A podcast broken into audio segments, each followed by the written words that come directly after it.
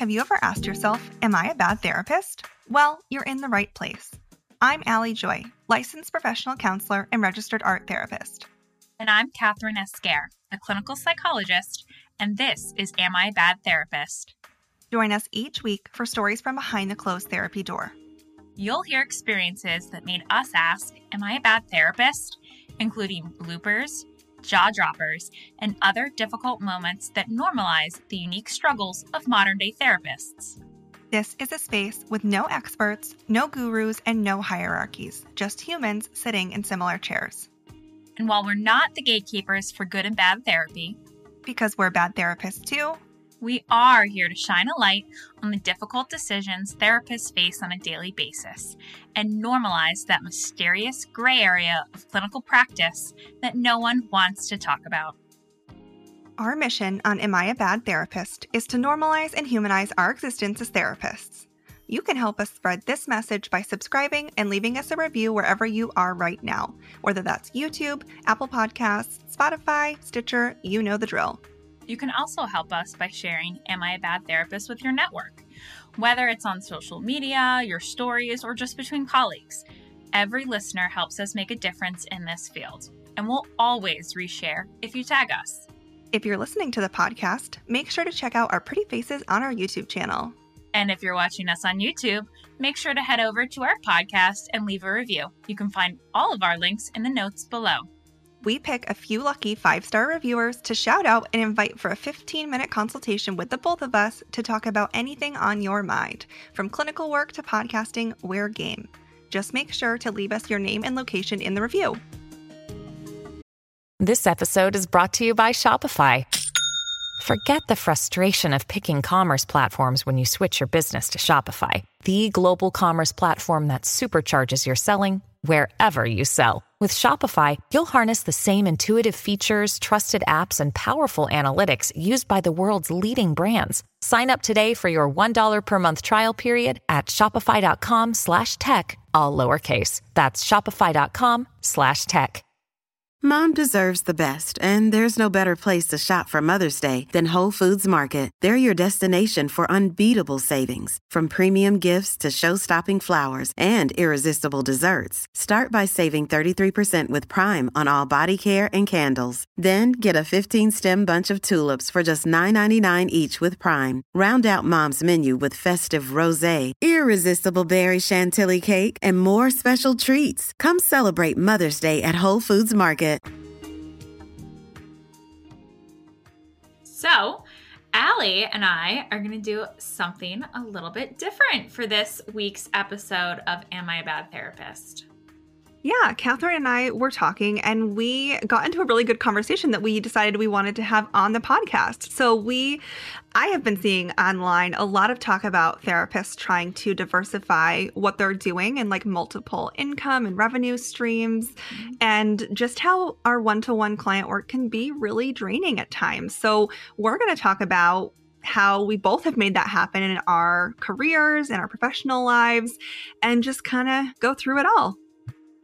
Um, but before we get into it, this is a friendly reminder that everything we say here is for entertainment purposes and it is not a substitute for therapy, ethical guidance, or clinical consultations. All right. Well, this is episode number 18 of Am I a Bad Therapist? Let's get into it. So, I think that this all started, at least for me, this idea of multiple revenue streams as a therapist. I'm actually, now that I think about it, I've always had multiple revenue streams as a therapist.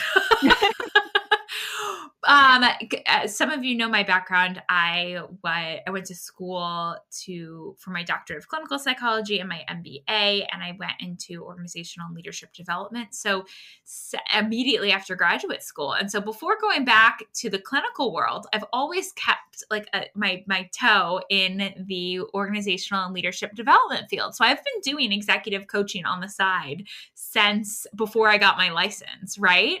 Because mm-hmm. it was something I was trained in and always did. So now that I say that, I've always had a multiple revenue stream. but revenue stream outside of the one-to-one client work client or patient work so that goes like uh, beyond the one-to-one coaching or the one-to-one ther- uh, therapy um, you know, I think that first came to, into my head right around the pandemic when mm. this idea of therapists of Instagram really kind of took off and took on a life of its own. When did you first contemplate or think about multiple revenue streams outside of one to one work, Allie? Yeah, well, I'm very similar. So, my whole life, I think, since I've been working since I was like 15 years old, has consisted of multiple jobs. I think I'm the type of person I recognized at a pretty young age that like doing one thing all the time for my brain just gets like kind of tedious. So I have always had multiple jobs. I worked in restaurants for a long time. Um, I owned a clothing business for a long time, which was really fun.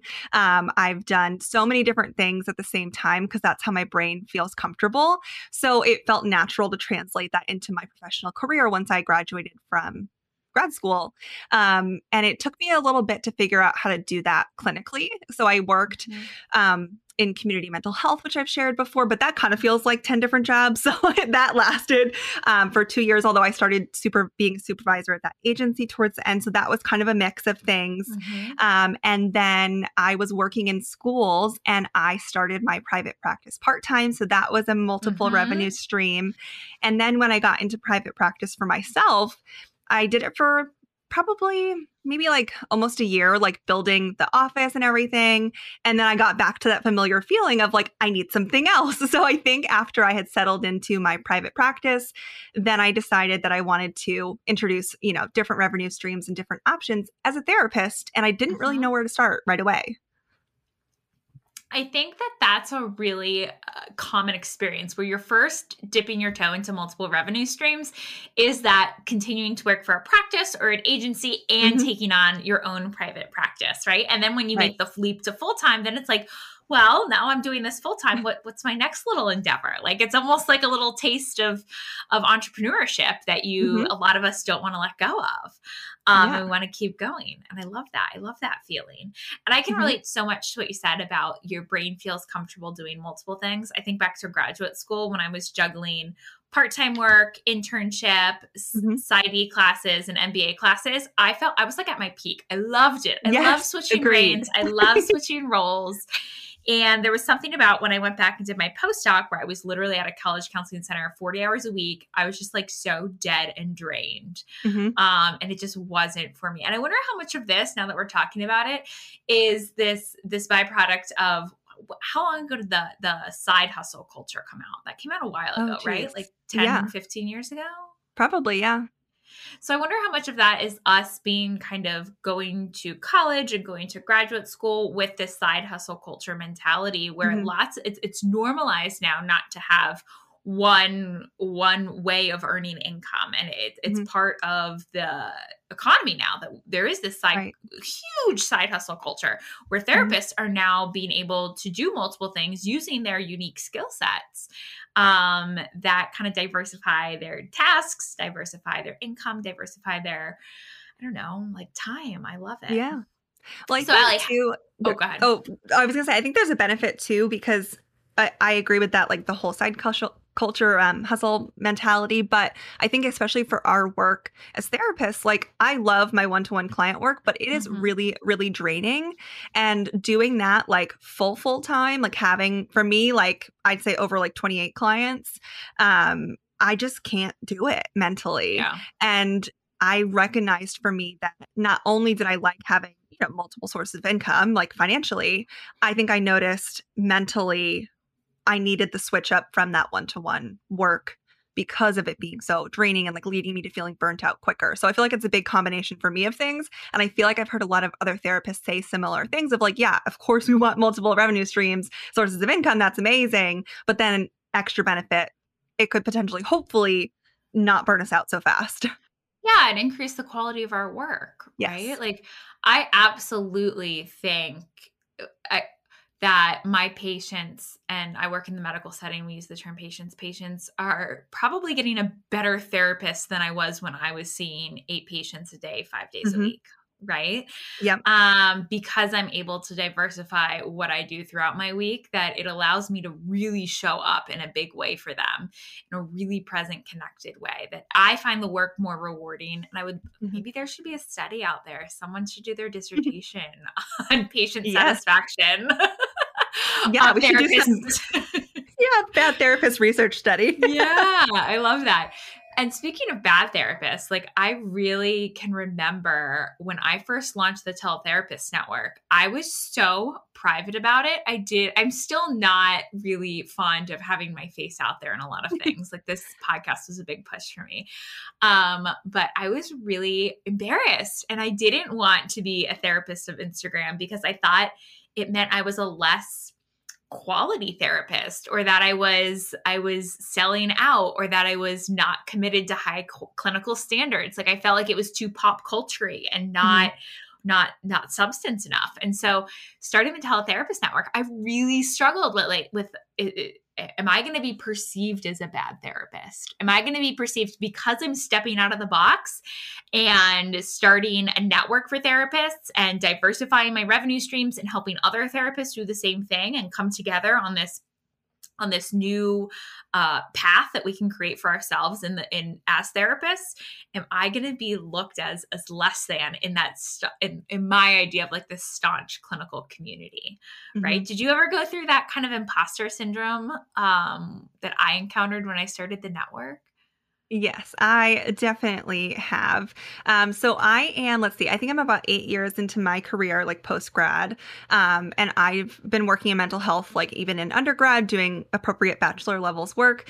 Um, but when I started to do supervision, I a million percent had so much imposter syndrome. And I have a separate business um, of this idea. I've created it. I've kind of talked about it a bit on the podcast. I know we have some ads mixed in, but I do creative clinical consultation and supervision, and I love talking about it. But I had so much imposter syndrome of like, our art therapists going to look at me and be like, you shouldn't be doing this because, Mm. you know, we're trained and all of these things. And I really try to approach talking about creativity in like an ethical way. And I like to think, hopefully, that I am spreading the message even more so about what is appropriate for terminology, sharing that education with providers, because a lot of providers don't know they can't say that they do art therapy if they're not trained. And so I Mhm. like to think that not only am I supporting clinicians in being creative, but in an ethical way and sharing the knowledge, but I had so much fear. Um, I shared the idea with quite a few art therapists before I like launched it officially of like, does this sound okay to you? What thoughts go through your mind as an art therapist of like me sharing creativity, um, like strategies and knowledge with non art therapists? Um, and even after getting feedback, I was so scared of yeah. what it would look like online. I really was like, oh my gosh, I'm a bad art therapist.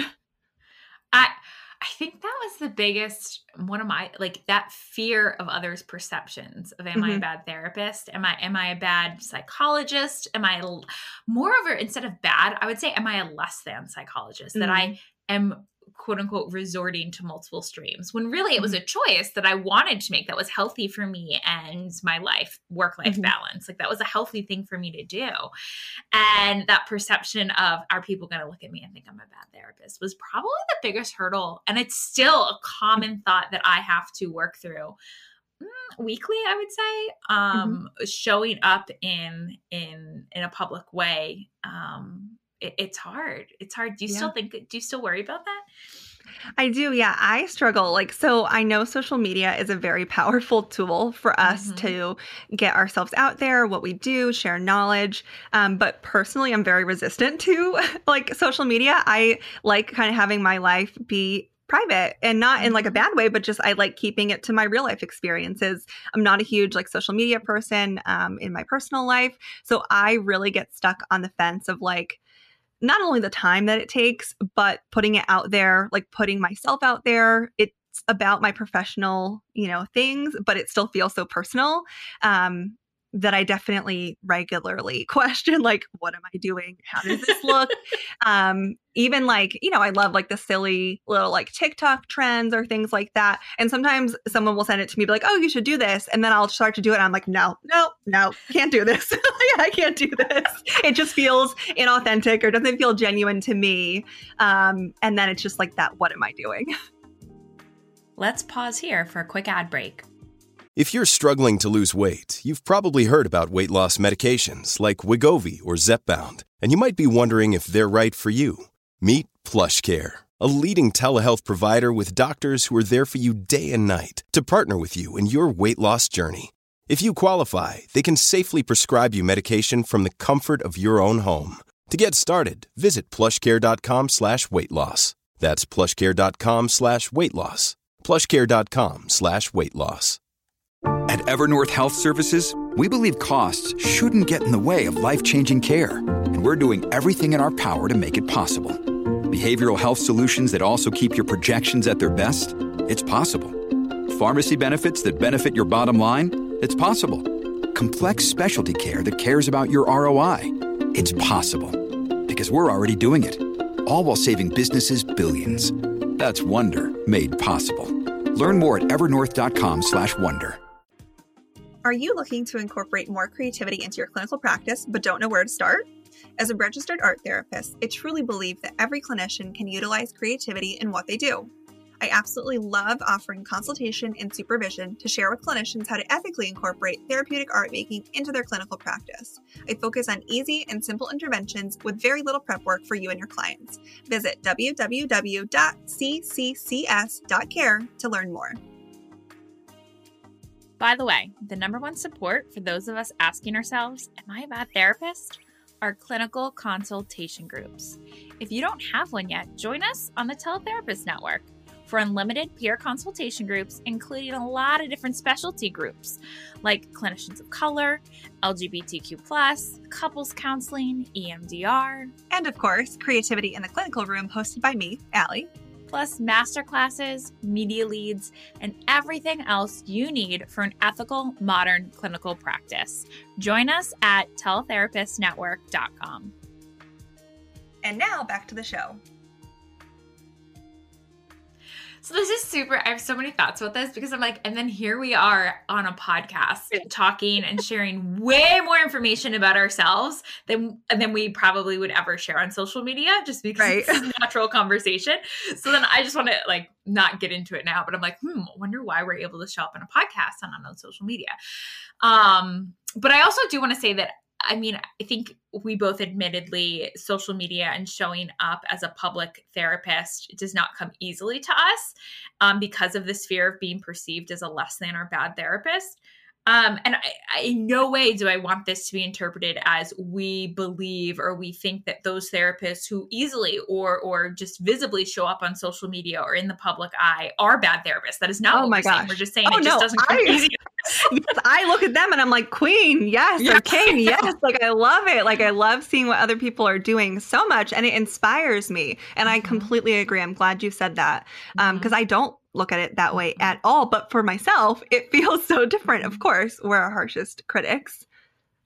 And I wonder if some of the like the big names that show up, like I'm thinking the Truth Doctor mm-hmm. and network member Carolyn Rubenstein, like I wonder if if they like I wonder if they have those self-doubts of I wonder how people are perceiving me a bad therapist or not, or a mm-hmm. less than in the public eye.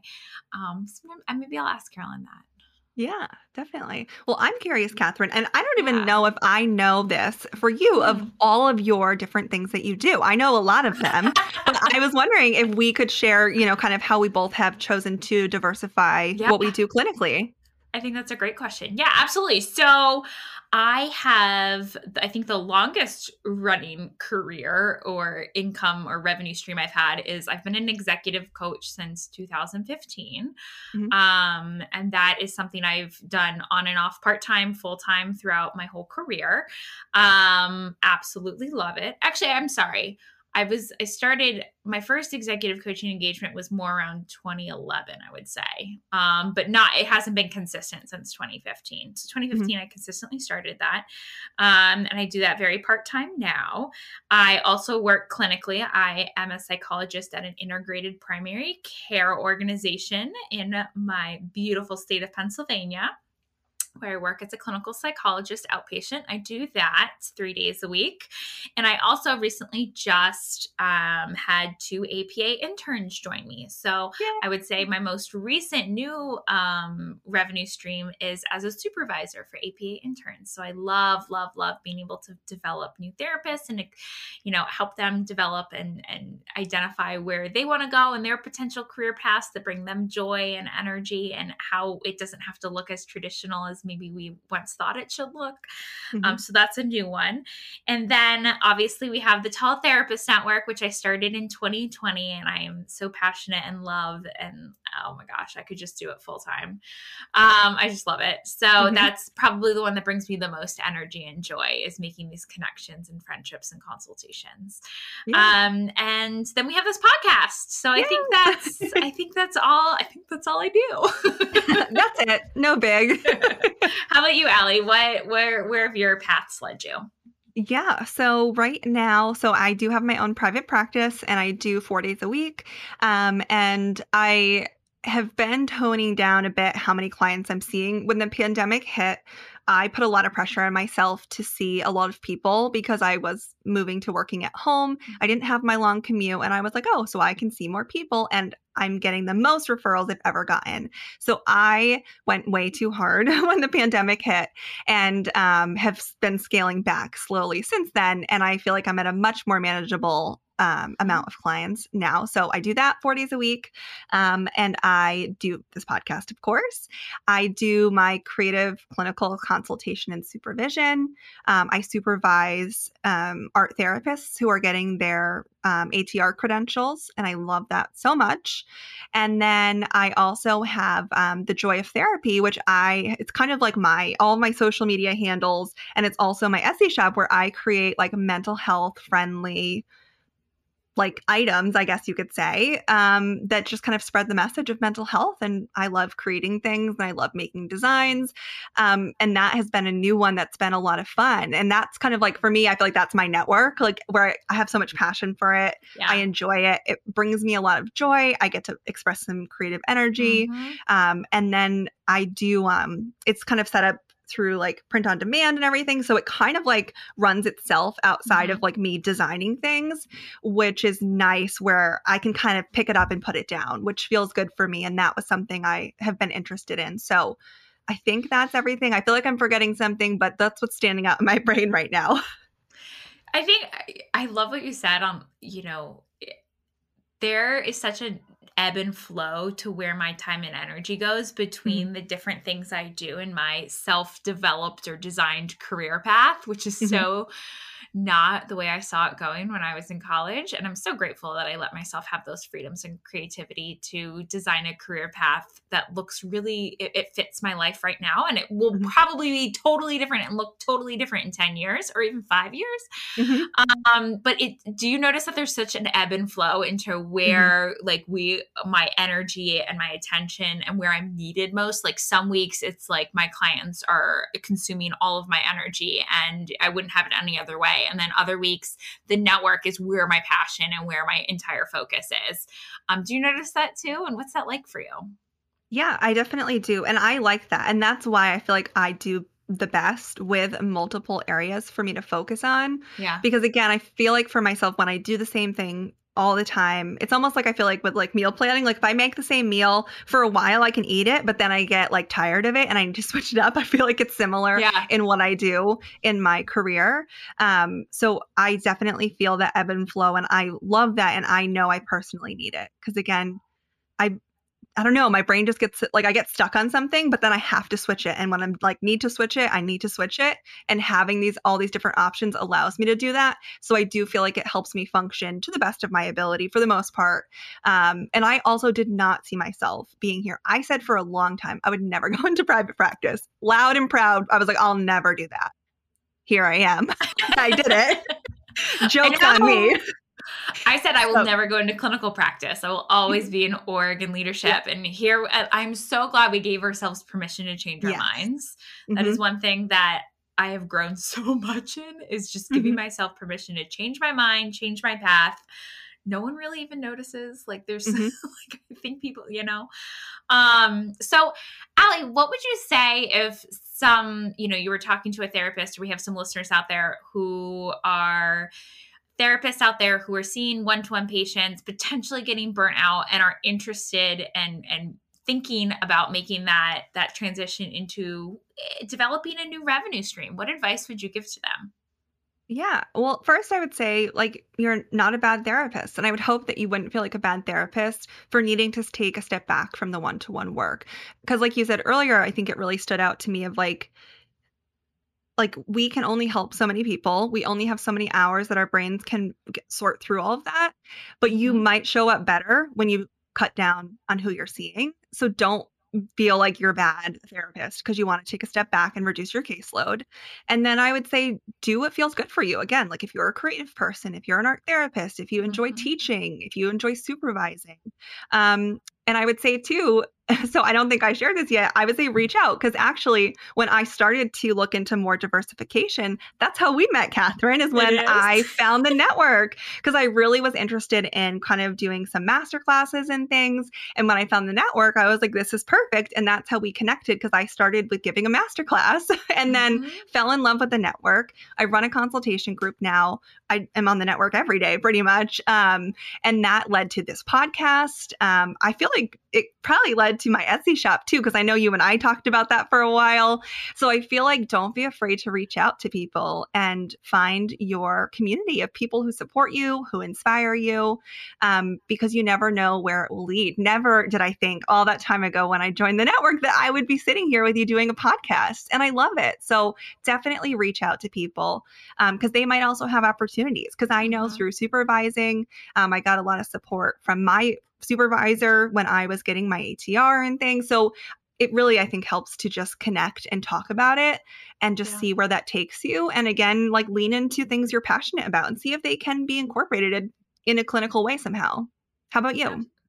I love that. I love yes, absolutely, all of that. But I think the one theme that stood out to me while you're speaking is just openness. Like be mm-hmm. open to trying new things, to meeting new people um, the openness to experience, right? If we're talking about the big five personality traits, I think that is something that purposefully lean into that and stretch your openness limits to explore different paths, explore different options.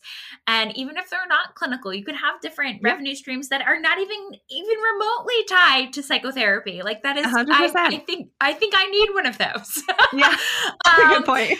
so, I mean, I think there's just so many different options out there, and in the same breath of being open to meeting new people, like think about who you surround yourself with. If you surround yourself with people who are constantly burnout or living a career path or a life that doesn't fit for you like those are the only examples and the only soundboards you're going to have to bounce your ideas off of.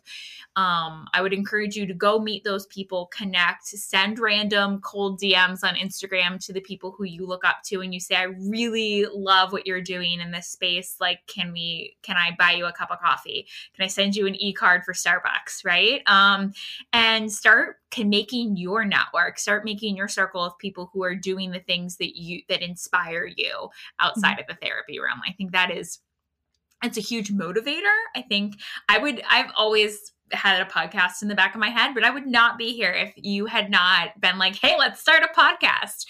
Um, so I think it's it's that synergy, not to be mm-hmm. too businessy terms, that synergy of working with other people who are as inspired in their own direction as you are in yours that really can elevate you to the next level and give you that confidence and support that, yeah. that's needed to take that risk, mm-hmm. even though it's not really that big of a risk. It's just like a perceived risk, but anyway. yes. and I would say too, like invest in your like professionals around you too. Like I know when I was like dabbling into income streams, like I wasn't really talking to my accountant or things like that. Mm. But now that I'm really much more diversified in what I do, like it's so important to set things up for yourself on the back end too of like mm-hmm. things we don't always think about or talk about of like making sure legally you're, you're in the right mm-hmm. places with your accountant financially that you're doing the right things tax wise um, or even like for example like i use a biller um, for my private practice and she hope she doesn't hear this because she'll charge me more but like i would pay her anything I would not survive without her. like she and a lot of people are like, you shouldn't pay a biller. I do my own, whatever, whatever. I'm like, that works for you. I Yes. will I cannot do that. Yes. I would rather pay somebody, you know, to do my billing and handle that because that is not anything I'm interested in. So again, like do what works for you. And again, Yes. think about the back end of things because they are important too. And in previous adventures I've had businesses, again, and maybe I wasn't it all turned out okay, but I could have done more and felt a little more secure in what I was doing. Um, but again, that's where you can ask questions to people you see who are doing what you want to do. And then again, all of my connections too, like my biller came from another clinician, my accountant, Yep. I got through someone I know in Connecticut. Like, you know, that helps too of like just with your network and your connections and talking about what you want to do. They can share those pieces that aren't the fun part, but they're important too. They are, and pick and choose what works for you. Like you Mhm. said, not everything, not everything that works for other people is going to work for you. Be that go down the cafeteria line and get a sampling of everything and, and choose what works best for you. Because, yeah, no, I'm a huge proponent of systems. You know, I love systems. Yes, systems are how absolutely. I survive. yes. so definitely. think about think about the broader picture as well as the details um Yes. and absolutely run jump skip hop towards the things that light you up because i think that's what Mm-hmm. we did and that's how we're here and so happy with our career paths Yeah, I agree. I know. And it's like, I feel like I see it a lot where, like, the term like cycle breaker, right? Like, refers to a lot of like trauma or family trauma, but I feel like it can relate to your work life too, of like, you can break that cycle. Like, you don't have to be feeling miserable, like hating your job, like not feeling fulfilled. Like, yes, we might have to do things that don't completely fill up our cups for a while, but you can try something out part time. You can try and stop. It's okay to stop if you don't like it. And I think sometimes we get stuck as people in these systems that we feel like have been created for us too, of like, or that fear, or like, oh, well, once I start, I can't stop. Like, you you can pick it up and put it down like we said you can focus your energy elsewhere um, but don't be afraid to break that cycle of like maybe a more old school mentality of like nope work one job all the time no matter what never quit don't change anything don't complain don't ask for a raise. Like no we're past that now. We don't do that anymore. Not at all. That is beautifully put. I say take the risk. Absolutely.